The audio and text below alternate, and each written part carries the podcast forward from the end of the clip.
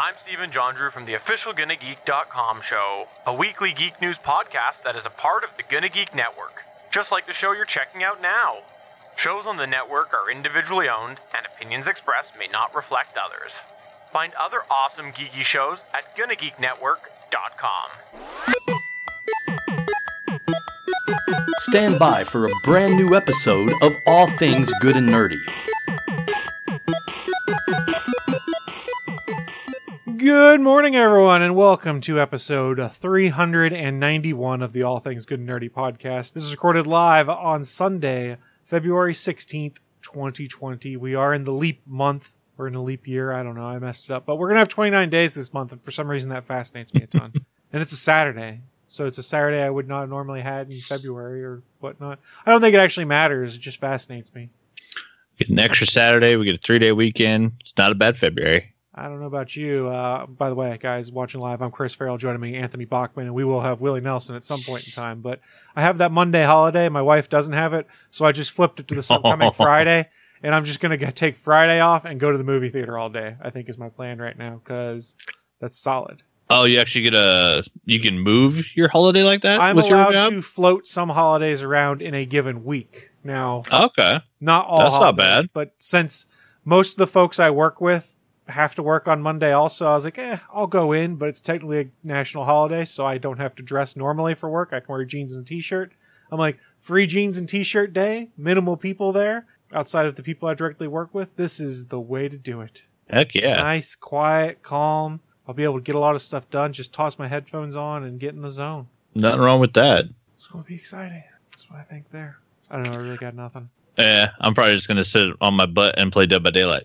yeah, I, I mean, I was going to go and see Sonic the Hedgehog on Friday on my way home from work, but I got distracted, ran a couple errands, went, "Oh, the movie I was supposed to see started 30 minutes ago." And went, I don't care enough mm-hmm. to wait until three o'clock to go and see it. I, I wanted to see the noon showing, or I guess it was the 2:30 showing. I admit I could have gone too, but I, don't care that much. That being said, I am going to go see Sonic the Hedgehog. I've mentioned on this show before because they should be rewarded for listening to the fans when we all went. This Sonic Yeah, design is shit. Who's being rewarded? Because apparently the company that fixed all the VXFs that over overworked their workers has fired all of their workers. the company shut down was more of what happened. So yeah, so if that company's gone, who's being rewarded by going to see this movie? I mean, the studio did make a smart move also of saying maybe we should fix this. I don't know that they're closing down as a consequence of Sonic the Hedgehog or not.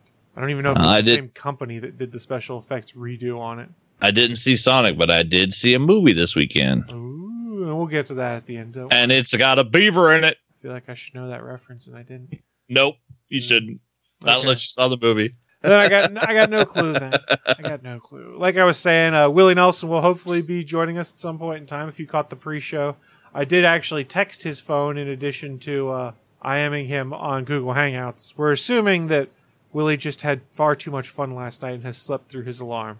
I mean, because that's the ideal thing to think. We don't want to be like, well, Willie's in a ditch somewhere. God knows what happened to him. Although I imagine it would lead to a good story knowing Willie. Oh, you know it would. Yeah, he does have he does have quite the tales. Tales from the Willie Nelson.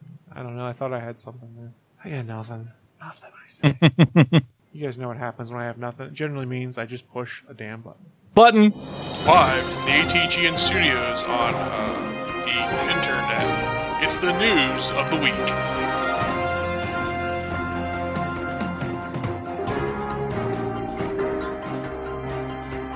Welcome to the news of the week part of the show. That's where we run down what's in our minds some of the most interesting, geeky, and or nerdy news to pack. Excuse me, to have occurred in the past couple weeks. I really flubbed that intro this week, and I'm just going to go with it because we're doing it live. Who gives a crap?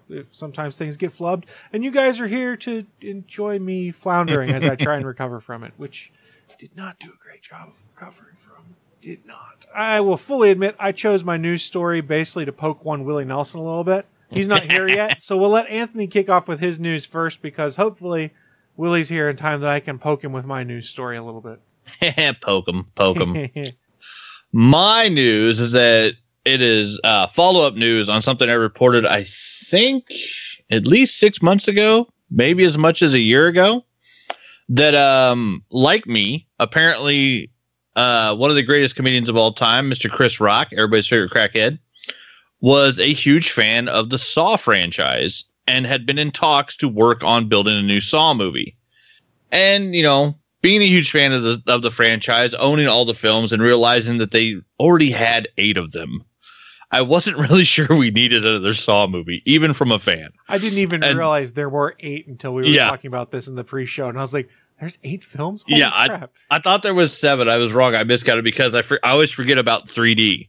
So there's Saw 1 through 6, and then Saw 3D was the seventh film, and then Jigsaw was like the the penultimate like finale that was all about um uh John Kramer. Yeah, so there's already been eight films since October 29th of 2004. So like this is a franchise that pumped out eight films in 13 years. Like that's insane. That's faster than the Fast and the Furious. But also, you know, all the special effects are like small, more intricate things. So it, it's you know it's definitely doable. Horror horror can make you some good money if you know what you're doing. But yeah, so the Saw franchise has gone a little crazy. It it started what a lot of people refer to as the torture porn industry, which I'll be honest, like the Hostel movies and stuff, I watched them. I'm not a huge fan. I thought the Saw movies were were far superior because it was based on like a logical premise, I guess, where Hostel was really just like torturing people because you're rich and you can get away with it. Okay. But, you know, whether you like them or not, like it's definitely it's it's its own brand of film. Like there's a whole bunch of them now. Like it's spawned all sorts of remakes and knockoffs and all sorts of stuff. But it was one of those things where it's like, uh, do we really need a new one? And I was like, well, you know, if Chris Rock's really a fan, maybe he'll do something interesting with it. Like the guy's like a really smart business dude. Like he's done some documentaries, he's done some comedy stuff. Like Chris Rock hasn't really made that many missteps as, you know, an actor or someone in Hollywood. Like when he puts effort behind something, there's usually some good thought behind it. And uh, I believe it was last week or it was last week or the week before, but we finally got us the trailer for Spiral coming out in 2020, uh, May 15th. And the full title, which, you know, uh, being, being a Douglas movies fan, I love it. Spiral, semicolon, from the book of Saw. So it's not a like sequel this. so much. It's a, another killer in the universe, apparently inspired by John Kramer's message. And what you find out in this trailer is that is a killer in New York City who's putting traps together to kill cops. And from the look of things, we're going to figure that they're either dirty or abusive cops. And so then if the cops are going after the killer, you know, like it's the whole moral ambiguity of the situation. Like if he's only killing bad people, but the people he's killing are cops, well, then, you know, society has a problem, right? So yeah, we got uh Chris Rock is playing the detective in it. We got Sam Jackson up in the motherfucker. Like how cool is it that we got Chris Rock and Sam Jackson together there- in a horror film? Are there snakes on his plane? I don't believe there's any snakes on the plane yet, but who knows? Maybe he'll get tossed in a cab with some snakes. You know, we don't know what we're getting yet. Uh, so far on uh, just on IMDb on the casting notes, Sam Jackson's just listed as the character Marcus. So he hasn't been shown to be either like he's a detective or another cop or some other random character. Uh, Chris Rock is playing detec- Detective Zeke Banks, so he's the guy actually going after this killer. Um, the only other name of note that I found in the cast is Zoe Palmer from uh, the Doctor from Lost Girl and the robot from Dark Matter, who is playing uh, a character named Kara Boswick. And then uh, Josh, uh, Josh Stolberg, the uh, the guy who's worked on a bunch of the Saw films as a director, as a writer. Um, he did the screenplay for um, Jigsaw and has been involved for a while.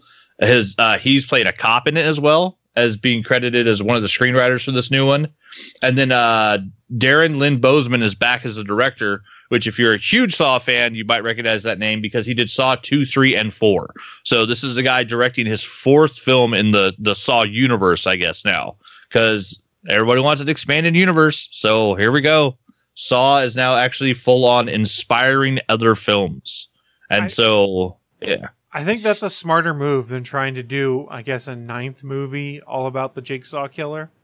I, I like this idea of expanding the universe, and you can have those same kind of scares and things like that that you would have had in Saw. You can play those same kind of mind games. Now, full disclosure, only watched the first Saw, and I've watched bits and pieces of the second one, but I enjoyed how it screwed with your head. And there is absolutely no reason why another killer who is not who is inspired rather by the Jigsaw killer could not do similar things. And that seems fascinating to me. And that seems like it would also be a lot of fun to watch. Yeah, and the trailer looks good. So like I am fully enthused. I was I was questionable when I first heard about it because I am a huge fan of the Saw films. I loved kind of the genius behind like when you go back and actually look at the original premise and the short film uh, that Leigh Whannell did with James Wan and the fuck James Wan. We know James Wan now from you know Fast and Furious and Aquaman and shit, but James Wan got started directing the first Saw movie. Like that's how he made his name and it was literally him and Leigh Whannell sitting down going, uh, "We got like ten grand. What's the cheapest thing we can do? Two people in a room. Okay, why are they in the room?" And from that very simple premise, we're now getting a ninth film. Like these guys invented the newest slasher since Chucky, of the first serial killer in all the slasher serial killer movies that doesn't actually kill anybody, sets them all up in traps where they kill themselves. And like this whole you know genius storyline and an entire concept of films based on really cool special effects really. Honestly by like the fourth and fifth and sixth ones like i wasn't even going to see any of the storyline or the apprentices or the craziness. I was going to see what the set designers and special effects guys would come up with for new ways of putting someone in a torture device where you have an ability to get out if you're willing to bleed. Like i really love it just to see the stuff that they invent for these films because there's been no like repeats other than the I think the reverse bear trap was used twice. Other than that, every Saw film you get a special effects crew together and they build new traps and they think of new ways to stick somebody in something to where if you worked really hard and were willing to like injure yourself, you could usually get out. And like just the genius concept of that from just two guys with a couple of bucks trying to make the cheapest movie they could, and all of this has come out of that. Like it's awesome. Yeah, it's cool. I, I'm, So, yeah. I want to see where they go with it. This in, this appeals to me enough. I'm like, you know, I might not go catch up on all the other Saw movies, but this sounds like it could be fun, and I would go see it. And did they put a release date out on the trailer? Uh yeah, well it's on the the IMDb page. It's listed as May 15th. Okay, so it's just a few months away. Yeah, so it's not that far out. And yeah, the the the first trailer's out. It's on IMDb. It's on uh, YouTube. And yeah, it's got a whole lot of Chris Rock in it. It's got very little sprinkled bits of information of anything that you might actually know about the killer. There's no actual like killer reveal or what the killer is going to look like. All you literally find is like they're finding dead bodies at trap sites, and you keep finding like a spray painted spiral on the wall. So like the killer's marketing himself in the original Saw movies. Uh, they called John Kramer's killer Saw to as a shortened of Jigsaw because if somebody failed the test and wasn't willing to bleed to live, he would cut a piece out of them that looked like a jigsaw piece. So they kept finding bodies that were missing jigsaw pieces cut out of them because he basically was claiming that they didn't have that thing in them, that drive to live. And so the killer having his own call sign makes sense in the Saw universe because this isn't John Kramer. It's apparently not another apprentice. It's just literally someone that looked at his way of thinking and said, I can get behind that. Which is creepy as fuck. That could make that could make for a fun movie. I'm on board. I'll go see it. yeah, I, I'm excited. I, I get mean, more Saw. We're almost exactly three months away as we record this. If it's on the 15th, today's the 16th. so Yeah. almost exactly three months away, and I've still got my movie pass for another 10 months. So what the hell? I'll go. There see all you go. sorts Of stuff. Now- Might as well put it to use. Right. Now, I did have a news story that I was waiting for Willie to be here for, so I'm going to push it to the end of the show just in case Willie shows up. And I have sprinkled in some other news stories. We'll go news heavy this week that could be interesting. And All we had talked about on here before Kevin Smith was getting his Masters of the Universe cartoon series slash anime on Netflix that was supposed to be along the lines of a sequel to what we'd seen before. It is now called Masters of the Universe Revelation. It's going to be produced by Mattel Television, focusing on the unresolved storylines of the characters picking up where they left off from decades ago. But why I bring this up is Oh, the voice yeah. cast got announced. Oh yeah, it did. This is a pretty loaded voice cast. We're going to start at the top of the list and work our way down. Uh, and arguably, what has me the most fascinated The big Je- name. the Jedi Master himself, the one also known No, as Cockknocker, The Clown Prince the of Crime. Prince of Crime. I was working my way up to it, the Hobgoblin, things like that. I do prefer. I like anytime I can reference Cockknocker from Jay and Silent Bob. Yeah. Though it makes me laugh. Mark Hamill one and only. himself Cock. as Skeletor. And I can't wait to hear what he does with Skeletor because Mark Hamill's a phenomenal voice actor. We've gushed over him repeatedly on this show, on any other shows we've done. But the man, he's a good act, he's a good actor. He's a phenomenal voice actor. That's not taking away from his skills as just a regular screen actor, but his voice acting, it's phenomenal. And to have him as Skeletor, I can't wait. And I know he's going to put his own unique twist on it because Skeletor does kind of have a unique uh, tone in the cartoons Yeah. from ages ago, but th- this is going to be fun. Oh yeah, and, and and then we also get a new maniacal laugh out of Mark Hamill. It's worth it for that alone. Right? like it's not like I wasn't already totally sold on this series. Being a huge Fat Man on Batman fan, I love Mark Bernardin. I love Kevin Smith. They're two of my favorite writers. I've you know read a bunch of the comics that they've written. I've you know love Kevin's movies. I'm a huge fan of Mark Bernardin. Like he's one of my favorite like creators. A lot of the times, one of the best things about movies is when Kevin and Mark go see them, and then they do their podcast, and Kevin will ask Mark, "Well, how would you make it better?" and he'll drop just like one or two little things that it's like, God damn it, if he'd have been on set that day, that movie would have been so much better. And he's really good at doing that. So the fact that he's one of the writers on the Kevin Smith produced He Man Masters of the Universe, I'm excited to see what that writers room came up with for an extension of that that old school, like the, the greatest macho man show of all time. Yes, That there is no more testosterone than a character called He Man. that is true. and I wonder how many toys they'll end up selling. But there, there's still a ton more of this cast. Let's work our way down the list. Uh, Lena Headey, you know, from uh, Yes! 300, Game of Thrones, uh, Terminator, Sarah Connor Chronicles, as Evil Lynn. Oh, and a, a, a small role as a Cersei Lannister over seven seasons Game of of Game of Thrones. Yeah, I didn't watch Game of Thrones though, so that doesn't resonate yeah, with me. she she was huge in that. She Yeah. was great in it too. yeah, she'll be Evil Lynn, which I think could also be Oh, yeah. really fun. Which means she's gonna get to play off of Mark Hamill's Skeletor a lot. I'm totally on board. Which is probably going to be like some of the best, funnest work she gets to do, like Right. being able to like sit in a booth and do voice work, but play off of Mark Hamill. Like that's got to be like a great way to sign a contract. Oh hell yes, I would love to do this. My hope is they're getting some of these folks to work in the booth together versus some things you've seen in animation where it's like you just come in and record your lines, you can hear what this person recorded so you know how to play off of it. I would think it's a lot more fun and probably rewarding if you're getting to be in the booth and be like, oh, it's my turn now. I, I need to do this instead of just be like, oh my God, how did he pull that off kind of thing. Uh, also announced Chris Wood, who you might know from Supergirl as Mon-El. I guess he was also in the Vampire Diaries. Also, he's a Melissa Benoist's husband, so there's a chance that she Yep. might show up on here at some point in time. He'll be Prince Adam or He Man. Uh, that could be good.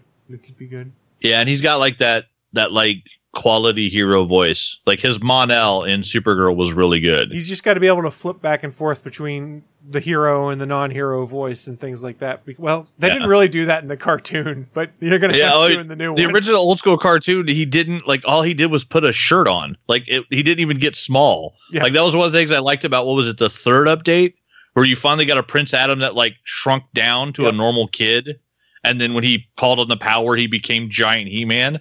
Yeah, in the old school cartoon, like he didn't even get any smaller. he just he just put on a white shirt and a pink vest. It's like, oh no, I'm Prince Adam. I swear I'm, not. Prince Adam. I I'm not- I'm not the 400 pound muscular guy with the giant sword. I don't. What are you talking about? Right. Uh, also announced Sarah Michelle Gellar, uh, you know, the Slayer, Buffy the Vampire Slayer, That's like, as Oh, yeah. Teela, so Man at Arms' daughter. That that could be fun. Man, I hope they get Freddie Prinze Jr. in here, uh, her husband in real life, because we know he can do voice acting, and that would be phenomenal if they tried to keep some things in the family. oh, and he just did Rebels, so like it's not like he's out of like out of style. Like he Right. was just working a little bit ago. He just did. He just had a voice role in Star Wars, also the movie. He was in that too. He's been Was he in Star Wars? Kanan's voice was in the end of uh, Rise of Skywalker as one of the Jedi. oh, that's right. Yeah, he was one of the Jedi spirits. I forgot about that. Let's see. Powering through uh, Liam Cunningham from Game of Thrones and Clash of the Titans as Man at Arms. Nice. I don't remember him offhand because I didn't watch Game of Thrones, and I think I saw Clash the Titans once ish. I don't know. Stephen Root from Office Space as Cringer. I'm okay with that. Diedrich Bader from Office Space, Napoleon Dynamite, Drew Carey show. He was also Batman and Batman Brave and the Bold as King Randor and Trapjaw. Nice. Uh, Liam Cunningham, if you had watched Game of Thrones, was the Onion Knight. He's a guy who uh, served. Um, he played Davos Seaworth. Had his uh, fingers chopped off and carried him around in a necklace on his on his chest. He was a great character, great actor. He's uh he's been in a bunch of stuff, so people will know him when they hear his voice. We have Griffin Newman from The Tick and Vinyl as Orko, which I didn't watch either show. Should have watched The Tick. That's on me. Uh, Tiffany Smith from Behind Enemy Lines and Supernatural as Andra. I feel like I should know her, but I don't off the top of my head. Henry Rollins from Johnny Mnemonic and the Lost Highway as Triclops. And, and a little thing called Black Flag. right. oh, and from being Henry Rollins for the past like 50 years because he's fucking awesome. This next one intrigues me a ton. Alan Oppenheimer, who you might know as I don't know Skeletor from the original Masters of the Universe, he'll be Yeah. Moss Man in the reboot in the sequel and continuation. uh, Susan Eisenberg, who many f- people associate with the voice of Wonder Woman whenever they read comics Yep. because she was Wonder Woman in the uh, Justice League cartoons, will Justice be the Sorceress. Alicia Silverstone from Clueless and Batman and Robin as Queen Marlena. Now we're going to get into some of uh, Kevin Smith's buddies here for these next two. Justin Long, you know, Galaxy Quest, Live Free and Die Hard as Roboto, and Tusk, and a bunch of other Kevin Smith movies. They've worked Jay and Silent. Bob reboot. Yep. Speaking of uh, Jay himself, Jason Mewes from the Yeah. Universe, things like that. He's Stinkor, which I think is hilarious. It's fucking awesome. the fact that he's Kevin's getting Jason Mewes into Motu and he gets to be Stinkor. Yeah. Jason Mewes is going to have an action figure of a character that he plays in a cartoon. Jason Mewes' little head is going to explode. Oh, he's gonna that's love the hell so out of that. awesome. That- Yeah. that's what's going to be so much fun about it. Let's see. Uh, Phil LaMarr from uh, Justice League cartoons, also Mad TV. He'll be Hero. Very uh, appropriate play on words. Tony Heck Todd from Candyman, Star Trek: The Next Candyman. Generation. He'll be Scare Glow. He was also uh, the voice of Zoom in Flash. Yep. Yeah. He was Professor Zoom. Uh, Cree Summer from the DC Superhero Girls, Vampirina, a bunch of other uh, voice acting roles. She'll be Priestess. Kevin Michael Richardson from the Batman and Thundercats will be Beastman. I've only got a few left here. Uh, Kevin Conroy, the GD Batman himself, as Merman. Hell yes. And then finally, to wrap things up, Kevin Smith's daughter, Harley Quinn Smith, as Elena or Elena. I don't remember the character, to be honest. Yeah, I'm wondering if it's going to be like a new princess or something. Because yeah, it's it's a character name I don't know, but I mean, yeah, Kevin's running the show. Like, you know, there there's a little there's a little bit of a nepotism in Hollywood. You get your friends and your you know family in, and it's not like she hasn't proven work. Like she just did the last fucking Quentin Tarantino film, so like the girl can do some acting. No, I wasn't. I would not cast down on him. but I'm going to cast my daughter. I, Kevin Smith, his whole mo in Hollywood and throughout time has been these are people that are my friends and I like to work with, so I'm going to work with them as much as I can. I, I have no problem with that. It's not like Well, yeah. he's like I'm picking my daughter over this other A-lister who wanted the role. Yeah. It's I picked my daughter because I like working with her and she's damn good at what she does. I was like, yeah, he puts Diedrich Bader in almost everything because he loved him as Batman. Yeah. and like he had you know weird blowjob scenes with him in Jay and Silent Bob reboot. and Say, oh, what a lovely tea party! Bob. Yeah, My what say, oh, what a lovely tea party! I still haven't seen Jay Silent Bob reboot. I need to pick it up and watch it. yeah, I just really saw it. It's it's some good stuff. There's some really funny things in it, and um, honestly, um, Harley Quinn Smith as Millennium Falcon in scenes where she's Jay's kid are some of the weirdest, craziest, and strangely touching scenes that Jason Mewes has ever done. Like he actually does some solid, solid acting in this movie. It's kind of surprising. Like he he's grown up a fair bit. The fact that Jason Mewes is now actually a dad, like you can see scenes of him like playing a dad in the film, and he's you can like you see he's actually pulling from experience of having a daughter now. It's actually kind of touching to see it because it's cool. Yeah, it sounds neat to me. I'm all on board for this He-Man series when it comes to Netflix. I don't think we've got any kind of release date or anything like that, but I'd say Comic Con we'll probably find out more because that seems like the ideal place to uh, start giving us more on He-Man.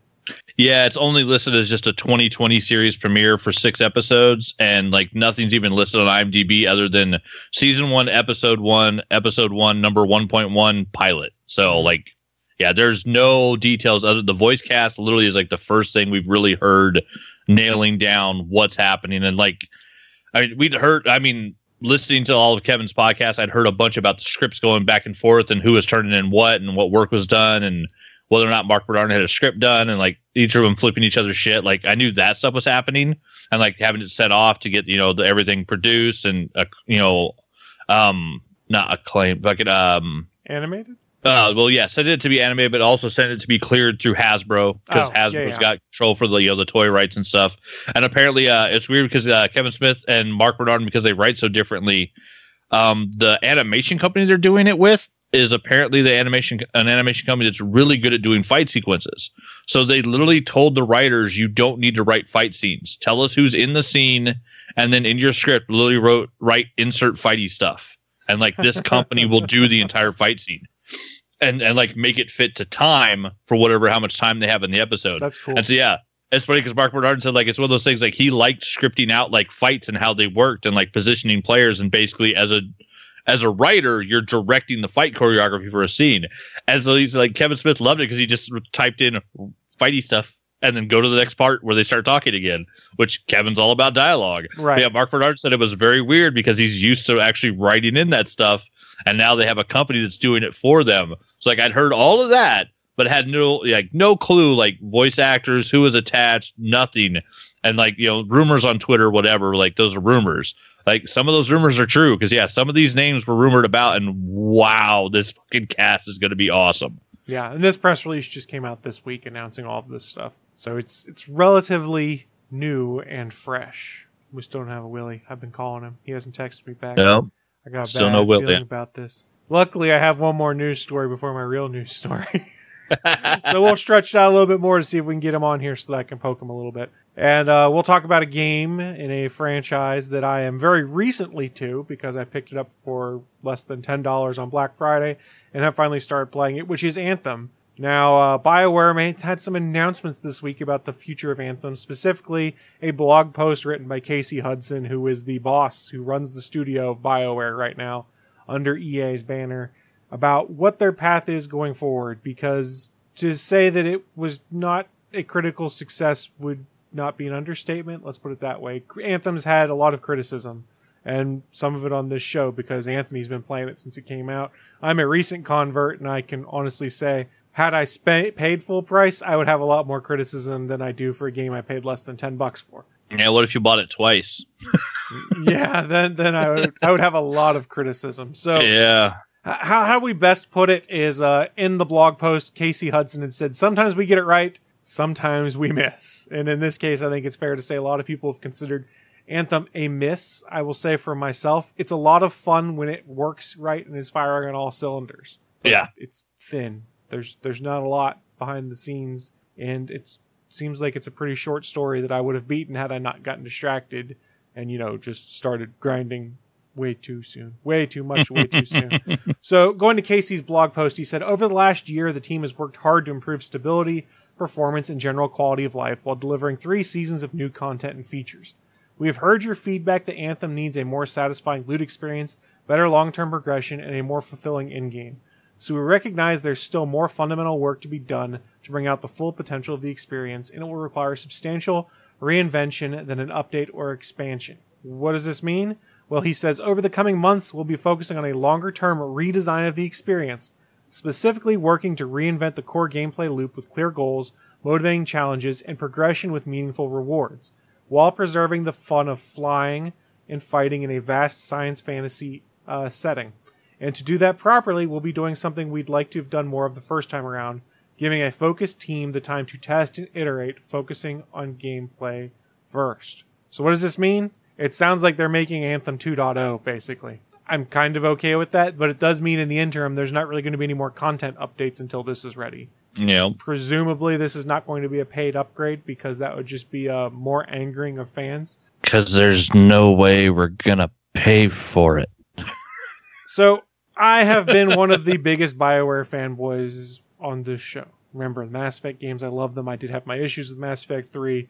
Many other people did. I kind of was able to set those aside. Be okay. Was that the with- one with the faces? Mass Effect Three? Yeah, was that the one with the faces, or was that Andromeda? That was Andromeda. where the faces were that was crazy. Andromeda. Okay, And the Bioware magic always seemed to make things work, and that was generally a product of lots of crunch at the end. And there's been a lot of news stories and things devoted to why Anthem and Mass Effect Andromeda, to a lesser extent, were not as good as they should have been at launch. And what it came down to is they relied too heavily on that Bioware magic. It sounds like it was constantly moving goals until it was, oh my god, this game's out in a year and we're not even close to being ready. Specifically, Anthem is where that happened, and they basically made Anthem in a year is what it comes down to because of creative differences, not knowing what they wanted to do. They almost yanked the flying out, but they only left it in Oh. there because it looked cool. To They actually yanked it out multiple times during the testing. Like it's sad. so if they want to make it right, that's great. The game is almost a year old. It'll be a year old next month. I, as much as I would love to give the benefit of the doubt, you probably should have made this decision six months ago when you looked at the numbers and went, wow, there's a ton of people that stopped playing and they've gone and moved on to playing Destiny again or any of these other living online games. Because if there's no player base there when you put this Anthem 2.0 out or whatnot, what are you doing?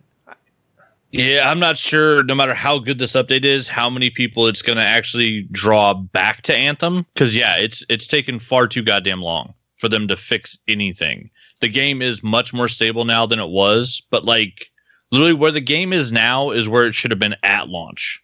And so the fact that now they're talking about, hey, wait six to eight, ten months, and we're going to give you what we think the game should have been at launch. So then we're going to be two years in before the game's what it was originally promised to be.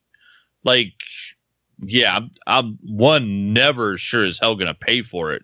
I will honestly never pre-order another EA sponsored game again. Like, it's not happening. Like, I took a bath on this one buying the limited edition on it. Like, it was ridiculous. Where this is a game where honestly, I bought a copy for a friend to play with because other people didn't want to play. And there was a two week period where she could not log into the game like you can't blame people for not playing a game if you literally can't even log into it. If your game is that bad and that poorly built for stability, like it ain't the fans' fault. Like they can bitch about loot, whatever, but like there was a point where you literally could not log into Anthem. And there were Like- things that were not thought out, it seemed like. And from Yeah. my experience playing it for the past two and a half, three weeks, load screens are ridiculous in this game. They take forever to load. Even on the, I've got Yeah. an Xbox One X I'm playing it on. And, And you're it- playing with the new shorter load screens. And I'm playing with the new shorter load screens. and I'm still talking like you spin up the world map. It's a two to four minute load time on Yeah. top of matchmaking that it has to do before that when you're trying to do things. And I can understand where people would be like, man, I just, I'm getting tired of this. The thing is, when this game hits, it's a lot of fun. Once you're in the Yeah. game and you're playing, you're like, oh, this is a lot of fun. Now, granted, I've had a lot of the quality of life changes that Bachman might not have had at launch, like the fact that you could access the forge from the world map and swap out your equipment instead of having to go back to Fort Tarsis. My understanding was you couldn't do Yeah. originally at launch. you couldn't access anything. And You had to go back to Fort Tarsis to make any change. and you had to go back to Fort Tarsis between missions and stuff like that. I Yep. understood too. So that's even more load times because you pretty much load it and then you would go back and launch another mission and go back to load screens again. At least Yep. now you can do a quick launch of a mission from Fort Tarsus. You can finish a mission, say I want to play another one, and drop back into matchmaking immediately. Yep. There's quality of life changes that they made that makes it fun, and I've had a lot of fun with it. But man, there's still some stuff they need to get right. We were talking in pre-show. I was like, I didn't realize that this game level caps you at level 30. So like I hit level 30 at probably Yeah. half to maybe somewhere between the halfway and two thirds mark of the story. And at this point in time, I'm like, well, I can't level up anymore. I play the missions because they're fun and the story's kind of interesting, but it's not like I'm getting great loot progression and I can't level up anymore because I'm stuck. Why, why would you a year in still be stuck at a level 30 cap? I, I don't understand. I, when you look at things like Destiny and other online living shooters where they seem to more routinely, or at least with expansion packs, raise the level cap so that people are enticed to keep playing, keep getting better gear, things Yep. like that. This seems like once you hit level 30 and you complete the story, yeah, you can keep playing if you're having fun, but there's there's really no great motivation and for a game like this that you want to draw people in and have them play, have them spend microtransactions on equipment and skins, you've got to keep people hooked and I- will be fully honest, once I beat the story, I will probably pick it up again when 2.0 comes out just to see what's different. But I don't think there's anything that keeps me going, oh my god, I have to keep playing this to do these events or to keep doing this because I can't progress any. Yeah, I, I only pop into Anthem when I feel like just flying around and shooting stuff, just because I'm not in the mood to like play Fallen Order. Like I don't want to play a Jedi. Like I want to fly and shoot. I'll pop into Anthem every once in a while. But like, and it's not it's not even like it's not something that EA hasn't addressed because the level cap that they had on Apex was hundred, and I mean that's a you know uh, battle royale shooter, but it's still EA. They know what's going on. And in before they hit their one year anniversary, they announced they were going from level cap 100 to 500 and then giving back loot boxes on the new progression scale to everybody who was already level capped. Anybody new gets the nuke progression scale, and now you can learn earn loot boxes again in that game from level 100 all the way up to level 500. So like they know that it's the type of thing that every player wants. They know what's happening out there. EA's still involved with freaking Anthem, but yeah, I'm still stuck on my javelin at level 30, and I've been level 30 since like a month after the game came out. I never understood why it was BioWare that was making a living online shooter when these are the guys that were known for RPGs that are generally single player, very storyline driven, and Yeah. character interaction and stuff like that. Because yes, you get character interaction in Anthem, but it's not the same as what you've had in any of the other Mass Effect games where, or any of the other BioWare games where you say something and it changes your relationship with someone and it potentially changes the outcome of the story or whether they help you later on. Here it is, I can be an asshole to someone and 30 minutes later they forget when I come back and talk to them. Yeah, you just yeah, Anthem you just follow a storyline. No matter what you actually say or do, it just follows a storyline. The story is good.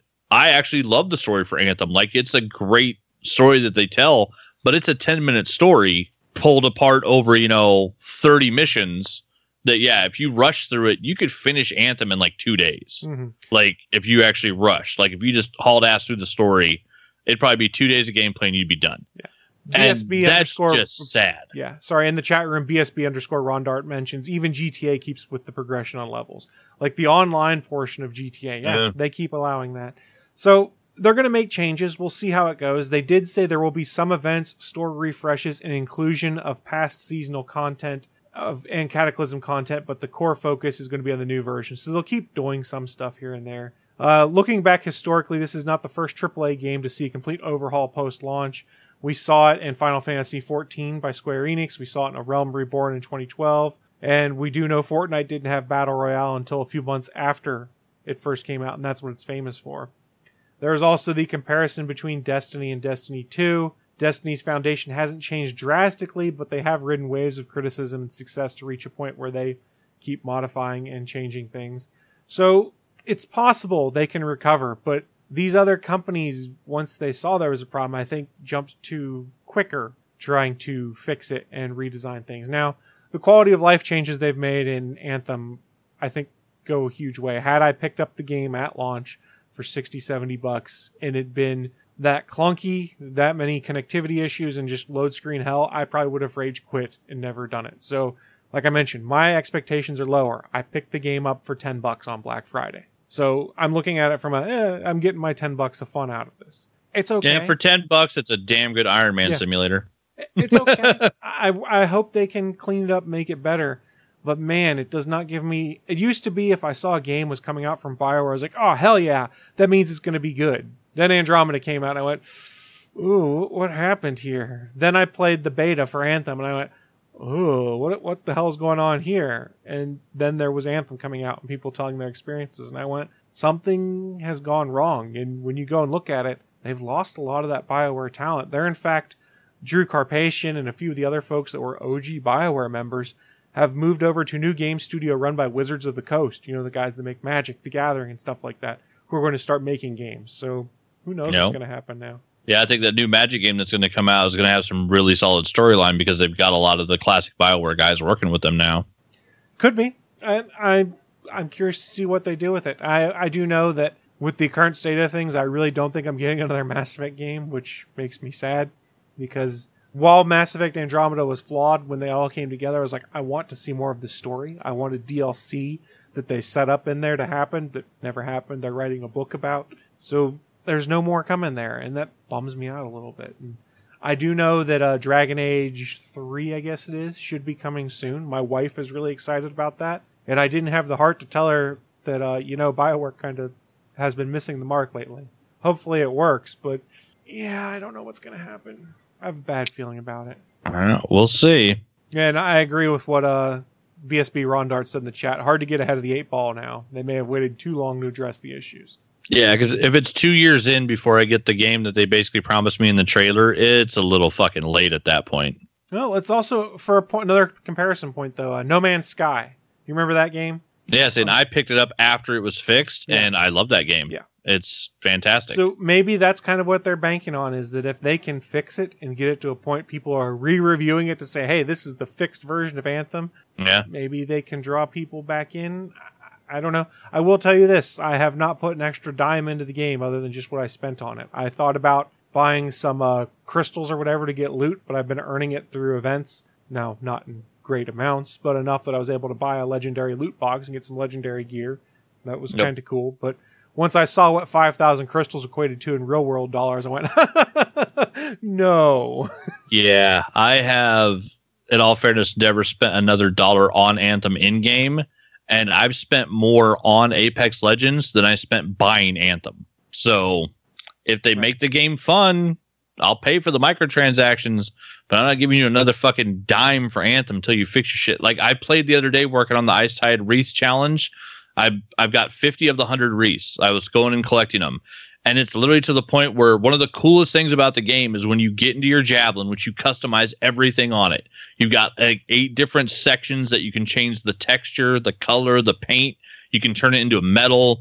Like, and at this point, I have like 13 different metals. I've got all these different textures to choose from. Like, your suits are fully customizable. You make your, you can make your javelins look gorgeous. And one of the best parts about the game is when you launch into a mission, is you actually see this sequence that's like a 30 second video of your pilot getting into the suit. And the fucking videos of that still don't work. They do sometimes for me. Other Yeah. times that'll load halfway through the video and then just boop, go to your loading screen. I'm like, Yeah, oh, well, and then you go to fun. the ooh the loading screen. Yeah, I don't want to see the fucking loading screen. I want to see my pilot get into his javelin.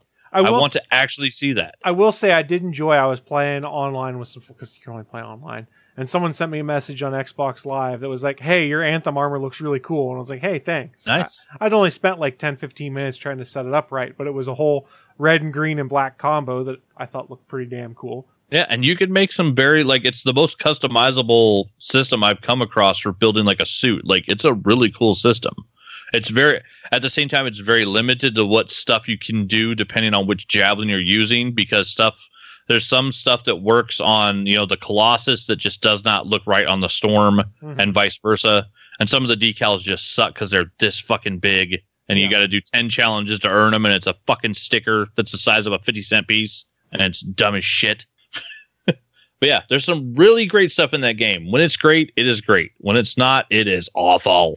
I, I do like the idea that uh, BSB Rondard had in the chat room was that maybe they put it on Game Pass or something like that, which is for the Xbox side of the house. If you subscribe to Game Pass, it's pretty much all you can eat a list of games, and you can just download it and play it while your subscription's active.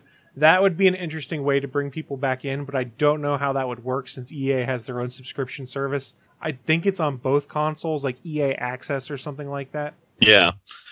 And if they're smart, the 2.0 comes out and it works and it's a solid update, it, it, the, the smart thing would be yeah, to put it on whatever the, the Xbox Game Pass is and put it on the PlayStation Network as a PS Plus free game for the month and see if people will try it again. Like if it's free, they'll give it a shot. That put a huge boost into Dead by Daylight. Like Yeah.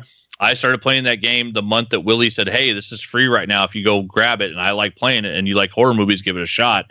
A whole bunch of people jumped into Dead by Daylight when it was a free PlayStation Plus game.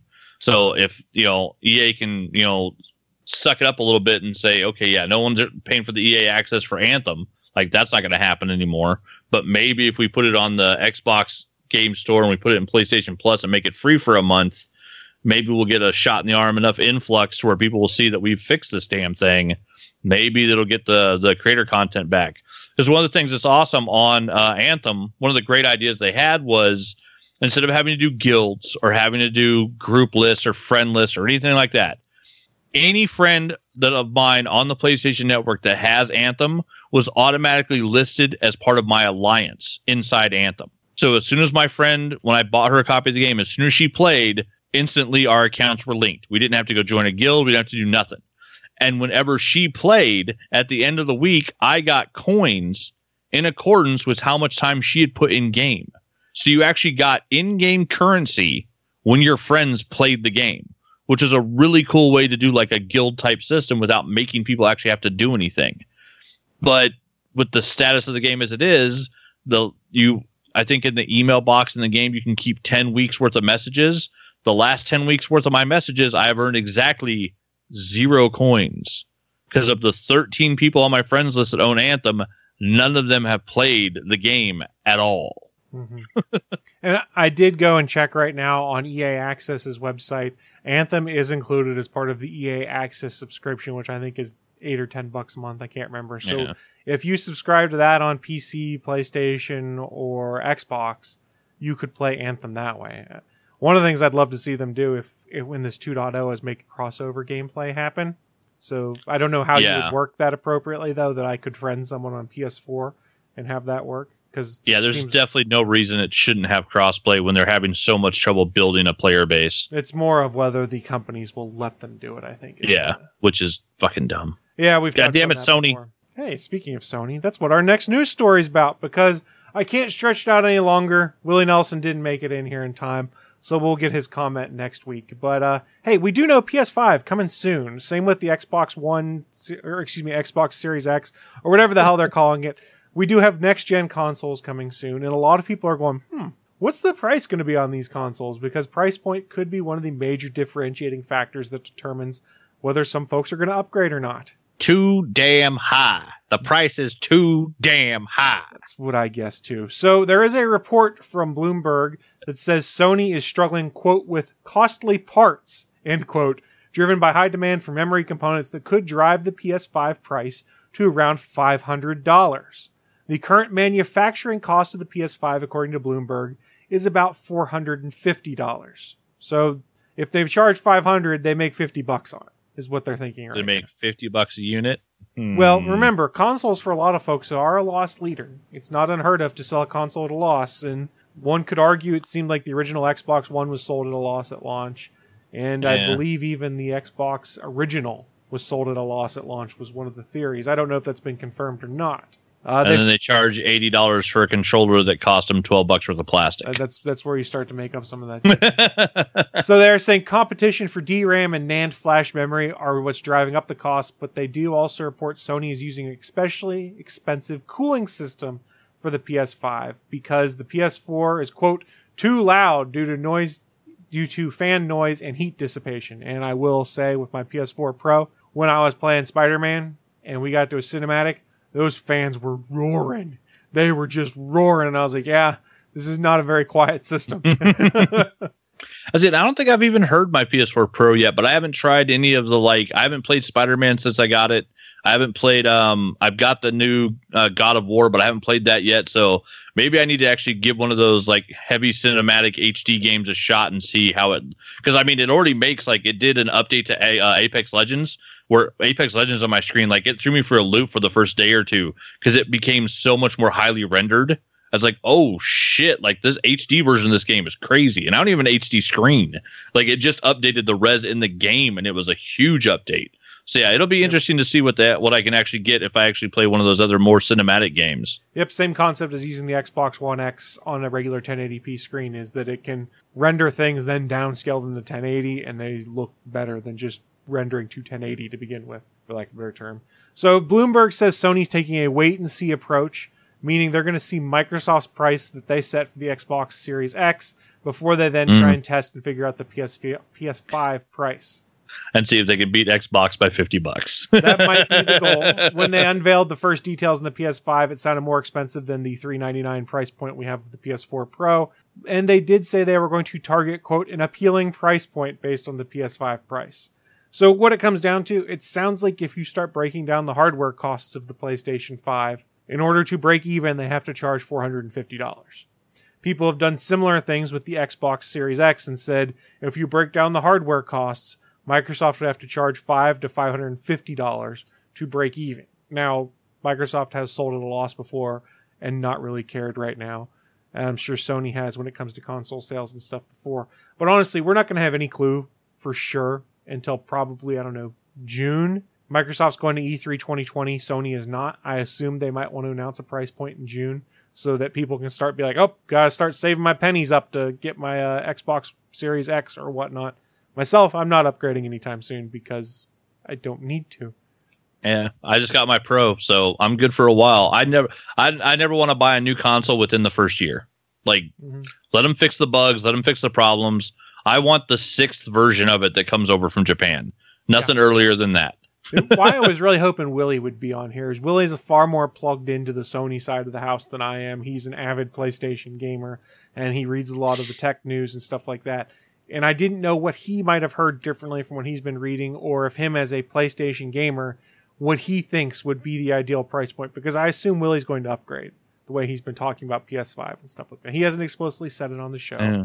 I just assume that's his plan, is he wants to upgrade to the new console. So I was just curious to get his read on well, what's this price point? Does that what what's the price point for you, Willie, that would have been appealing to make you be like, I am buying this console on day one? I don't think there's any price point for me that's appealing in that regard because I've got enough in my backlog right now, and I still have my Switch that I don't need to upgrade to the next gen console anytime soon. It might look Yeah, better there-.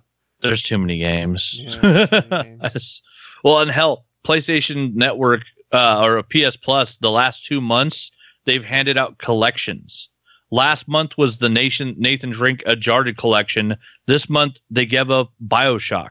I just downloaded all three Bioshock games. I've never played any of them. Oh my God, I have all so three good. now for free. Yeah. They're- Oh man, Bioshock Two not as good. Bioshock One mind blowing, and Bioshock Infinite because it's just completely different setting wise. Oh, oh, you're gonna love them. They're so Yeah. So Of good. All three of those, I haven't even scratched the surface yet. I haven't started the new Norse God of War. I, I got the whole Nathan Drake collection. Like, yeah, there's so much games to play, so many games to play. It's ridiculous. Oh, and all this while I'm working through two battle passes between Dead by Daylight and Apex Legends. Sounds like you've got plenty of time for gaming then, right? Exactly. Who needs sleep? sleep. I'll sleep when I'm dead. Damn it, that's my plan. Hmm. Well, sorry everyone watching live. Looks like we got no Willie Nelson. I called him and texted him. I tried to. Well, The we'll Willie, hope- the Willie is sleepy. We'll hope he's alive and we'll have an update for you next week. But before we shut this thing down, each week as we shut down the show, we have a little segment we do. It's a bit called What I'm Into. It's our chance to share with you guys who are watching live or listening at a later date just what kind of geeky and or nerdy things we've been getting into so that maybe, just maybe, you'd want to check them out yourselves. I will kick things off because my list is relatively simple. Been pretty busy with work, but in between that, did play some Anthem. I am near the end game state in Anthem right now. And I watched just yesterday, I wish I'd kind of seen it on Thursday, Star Trek Picard episode 4. I am still enjoying this show, but God, it is a slow burn at this point in time. It's very interesting from a character standpoint, things like that, but they have not really moved forward towards starting to resolve the big overarching plot of Picard needs to go save this person. It's still assemble a team, bring in character pieces, things like that. I'm having a ton of fun with it. And they brought in a character in the last 30 seconds of Star Trek Picard this week that I went, ooh, I can't wait to see what they do next week. It, it's Is is that when Nathan Frakes show or Jonathan Frakes shows up? Jonathan Frakes directed this week's episode, but he did not Ah. appear. I guess spoiler alert for anyone who is not caught up on Star Trek Picard. In the last 30 seconds of the show, there is a Picard ship gets attacked. There is another ship that comes to save them. Ship gets damaged, is about to blow up, and the pilot requests that he they be allowed to be beamed aboard. And it is none other than Seven of Nine that is beamed aboard Nice. who gives the line of Picard, you owe me a ship, then passes out due to her injuries. Very cool. Very cool. so it's really cool. Jonathan Frakes did direct this episode, and I was reading an interview with Jeri Ryan where she said what made it it was tough to come back to the character because she hasn't played Seven of Nine in 20 years. She goes, but there was a director that kind of understood where we were all coming from because Jonathan Frakes hasn't played his role in years as well, There but he's go. intimately aware of Trek and all of these people. She goes, so he made it really comfortable to try and find the right point to be like, oh, okay, I'm seven again. And he is appearing sometime this season. We already know that. And he had done interviews of his own where he's like, man, I've been directing so much in recent years. I haven't been in front of the camera. He goes, there was so much anxiety just going back in front of the camera again. That's funny for a guy that did that did that show for so long.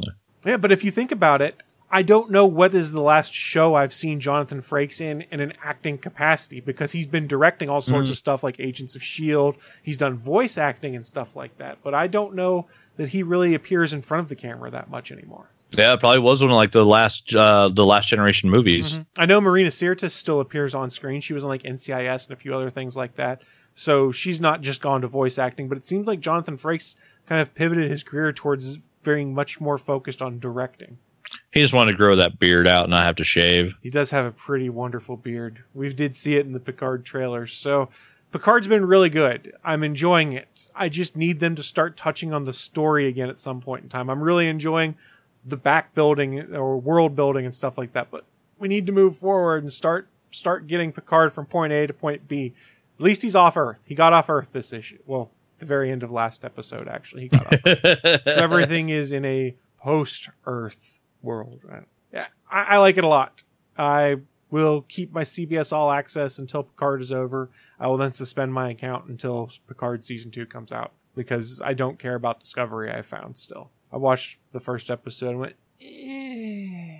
I just want my Trek to continue the story, not try and tell me prequel stories at this point in time.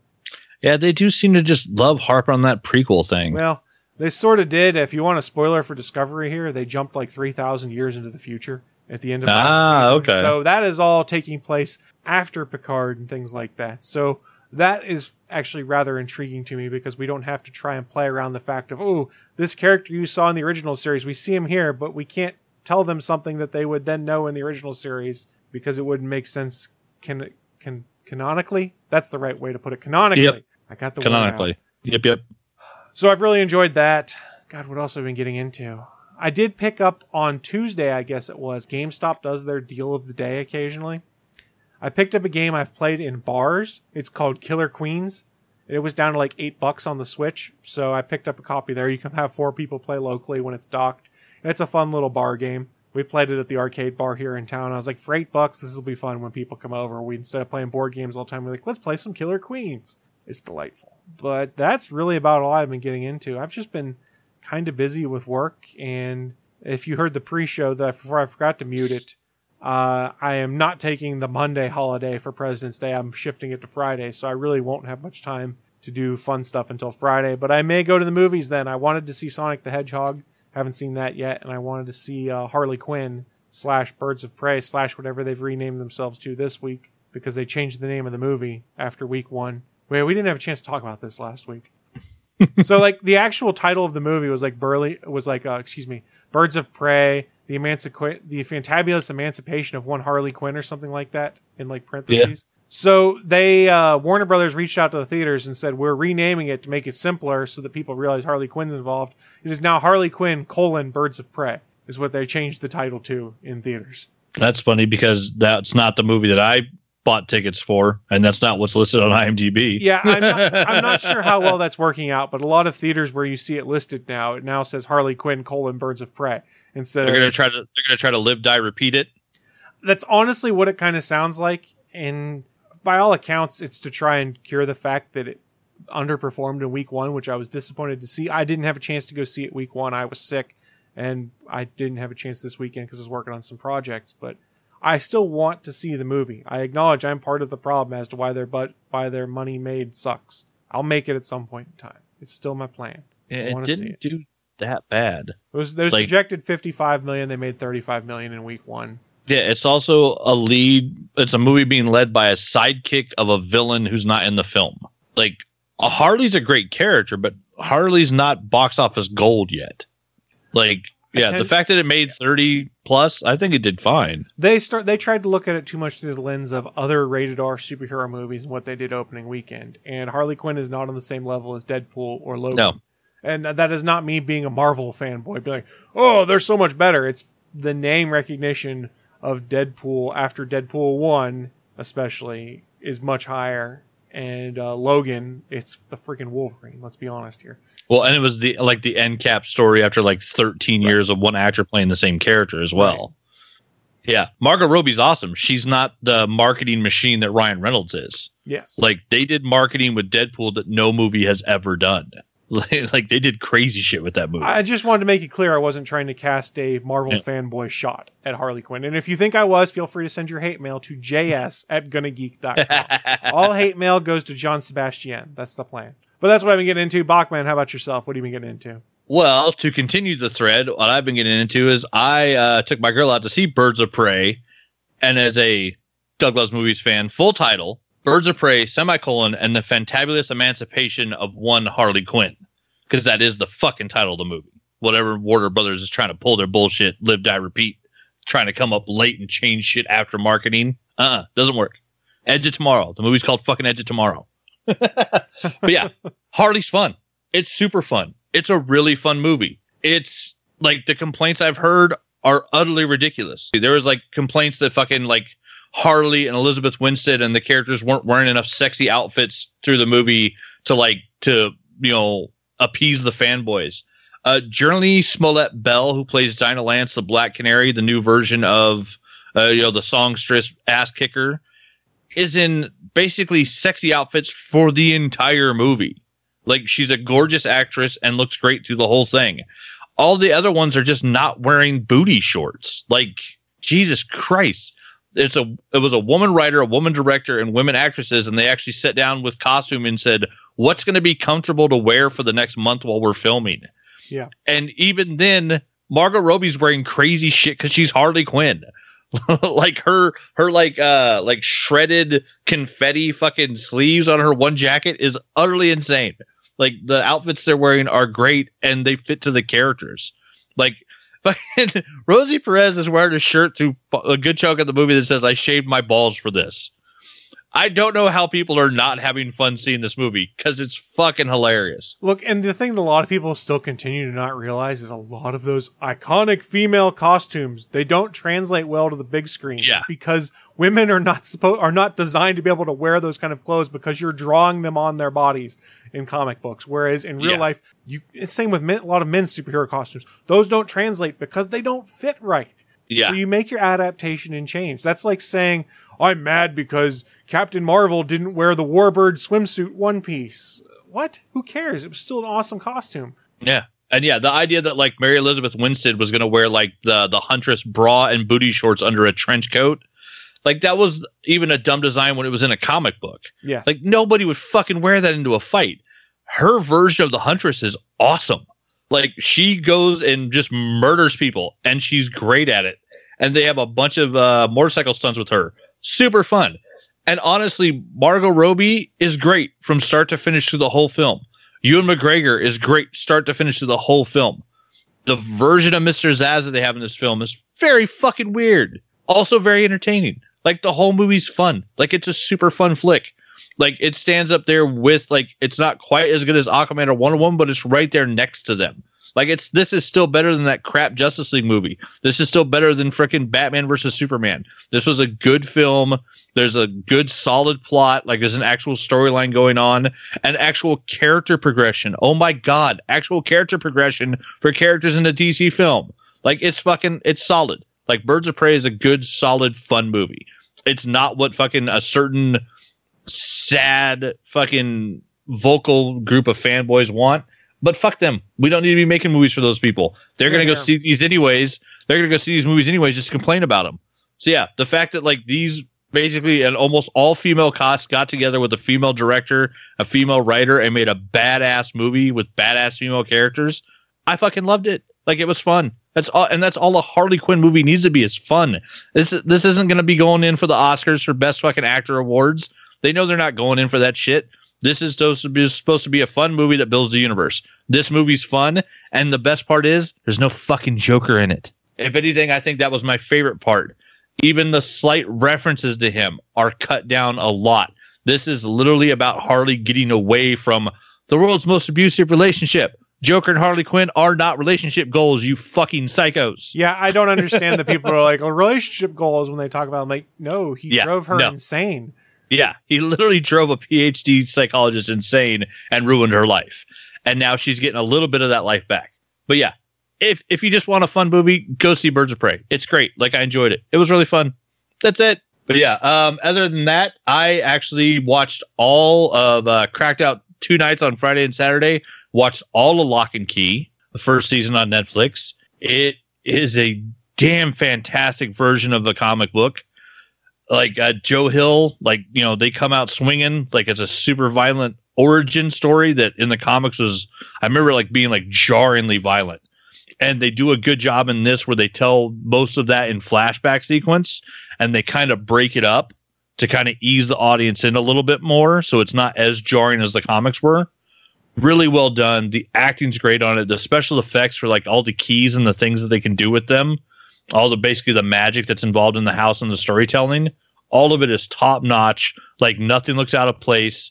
They they they jump really fast into once like one key is found and they start world building to tell you the all the magical abilities of all the keys in this world like it goes really quick but like they carry the audience along with it fast enough to where none of it seems out of place it all seems to fit like the it builds on itself really well yeah went through the whole season and it's just it's fantastic storytelling if you haven't seen Locke and Key it's a super great show uh, pretty violent. It's got some, you know, violence, some blood, some crazy stuff in it. Definitely not for kids. Like it's a very adult show, even though it stars like like Bode's like one of the main characters. is a kid who's like eight or nine years old. But yeah, it's a, it's a very adult based comic book. Like it's not meant for kids. Joe Hill is Stephen King's kid. Like this, you know, this is someone that grew up in the house of the horror master. He knows how to write scary shit. Like there's some there's some creepy, scary shit in it. Good violent, but yeah, it is fantastically well built show. Like I, I'm hoping to see them do the entire story of Locke and Key. Like I want to see you know, all of it translated to screen because what they did was really good. And like it was sad hearing like this pilot kept getting remade. Different studios kept picking it up and then dropping it. And like eventually, finally, Netflix you know give it a home and they redid the pilot again with all these new actors. And like apparently, it was, it was a long time in the making, but man, it was worth it. What they ended up giving us for Locke and Key is fantastic. So if you haven't checked that out yet, go look at that. And then um, been working on my uh, Goodreads reading challenge. Uh, I talked to you guys about Scythe, and then uh, the second book in the Scythe series, which is the Thunderhead. I finished the Thunderhead, and I'm now on to the third and final book, which is called The Toll. And about like 150 pages into this. Apparently, I think uh, Paramount or Universal, one of them, is in talks with Neal Shusterman to make the first one into a movie. It's it's fully like a YA dystopian future world it's the it's like the next Hunger Games, the next Harry Potter. Like the the fact that we're not already seeing a trailer for this movie, I find a little shocking because it's a it's a great concept. It's a really cool, unique version of a perfect dystopian future, if that makes any type of sense. And like it's it's really weird because it's a world where humanity has conquered death. Um, you basically can't die from anything natural anymore. Everybody has nanites in them. There's an AI system that runs the world Nobody needs to, you don't have to work if you don't want to. Everybody has money, everybody has food, everybody has perfect health and mental well being. Like all of that's done with, and everybody lives forever. You can reset your body age at any time you want by going to a center and dialing back however many years you want. So people are living to be hundreds and hundreds of years old, but they're walking around looking 35. And so there are scythes that go around and murder people. And when a scythe kills you, you actually die don't ever come back and they're doing it basically for population control. Because at this point, if nobody dies, but people keep having kids, you know, the world is finite. It, you know, there's still finite resources, even with a perfect AI system running everything. And so this this strange world where these two teenagers are brought in to be an apprentice, be apprentices for a scythe, and then you know craziness ensues. Three books worth of crazy storyline. Really cool concepts. Really uh, great ideas about like the morality and like the life choices people would make and the things that would change in the world if we weren't worried about dying if humans had unlimited time and potential like what would you do with your life and so seeing uh, this act uh, the writer uh, tackle some of these concepts like it's really cool it's really well written it's really fun and i'm excited to see what they do with the movie because like it should totally be a, a nice trilogy of films and if they do even like you know 80% justice to the books like I think there'll be a solid storyline. It'll be a good trilogy. It'll be another Hunger Games where people really enjoy it. I mean, it may not be a worldwide blockbuster, but it'll be good. Like it'll be really good. That's what I've been getting into. Very cool. I need to do better about my reading that I wanted to do. Like I picked up the first series in the Witcher books, and I was like, I need to start reading this, and I just haven't gotten to it yet. I'm telling you, man, the Goodreads challenge. You go log on to Goodreads, you add the books that you want to list. And the awesome thing about the challenge is that you set the number of books that you want to read for the year. So like literally I did I tried to do 60 last year that ended up being a little too much. The year before I'd done 50 and like just barely hit it. And so I reset my goal to 50 this year. My I have a one friend that restarted it and they set their goal at like 4. I have another friend that started it this year and set their goal at 12. If you can read a book a week, if you can read a book a month, whatever. And it's just it's a nice way to keep track of them. And then you see stuff popping up what your friends are reading, and it like gives you ideas of other stuff you might want to read, and it reminds you, hey, I should be reading my book. Mm-hmm. Well, it's good, so, yeah. so it's baked into the Kindle stuff because I read most yeah. of my stuff on my Kindle. There you go. Yeah, if you do that, it tracks all of that, so it's nice. I need to be better about that. Oh well. That being said, looking at the time, we, we did pretty good here. We did pretty good. We stretched this out. We had full content. We talked about all sorts of cool, interesting things. That being said, it is time for us to start shutting this thing down. A friendly reminder we do stream this show live every Sunday, 11 a.m. 11 a.m. Eastern at 10 a.m. Central over at www.geeks.live. Yes, that is a domain, and yes, that is the live streaming page for all of these shows on the Gonna Geek Network. If you head on over there, you can scroll down to the bottom of the page. You can see a calendar of all of the upcoming live events, so please feel free to come check out some other live content over on geeks.live. I will say the next live show I do believe is tomorrow evening at 8:30 p.m. Eastern Time. It is the official GonnaGeek.com show. I still have to figure out what I'm talking about on there tomorrow. I just realized. Uh, I'll be productive later. I'll be productive later. That being said, we are going to shut this thing down. Please come visit us next week. But before we shut it down, any final thoughts for our audience here? Hey, Bioware, EA, fix Anthem. Get your, get your shit together. Get all your shit together. Put it in a backpack. Fix your shit. Right. They really. I'm looking forward to when they do get it fixed. That being said, we're not there yet. Just keep your fingers crossed. It should be there at some point in time. Fingers crossed. Hopefully. We will see you all next week for more ATGN shenanigans. Bye, guys. Thanks for listening to this brand new episode of the All Things Good and Nerdy podcast. Don't forget, we'll be back next Sunday live at 11 a.m. Eastern, 10 a.m. Central over at live.atgnpodcast.com, channel 3 of the Alpha Geek radio app, and over at our network home at gonnageek.com slash live. If you have any feedback for the show, please contact us atgnpodcast at gonnageek.com on our hotline number at 304-806-ATGN, or even better, go to Twitter and send us a message at atgnpodcast. The music you've heard in this show is produced by Kevin MacLeod and can be found at incompetech.com.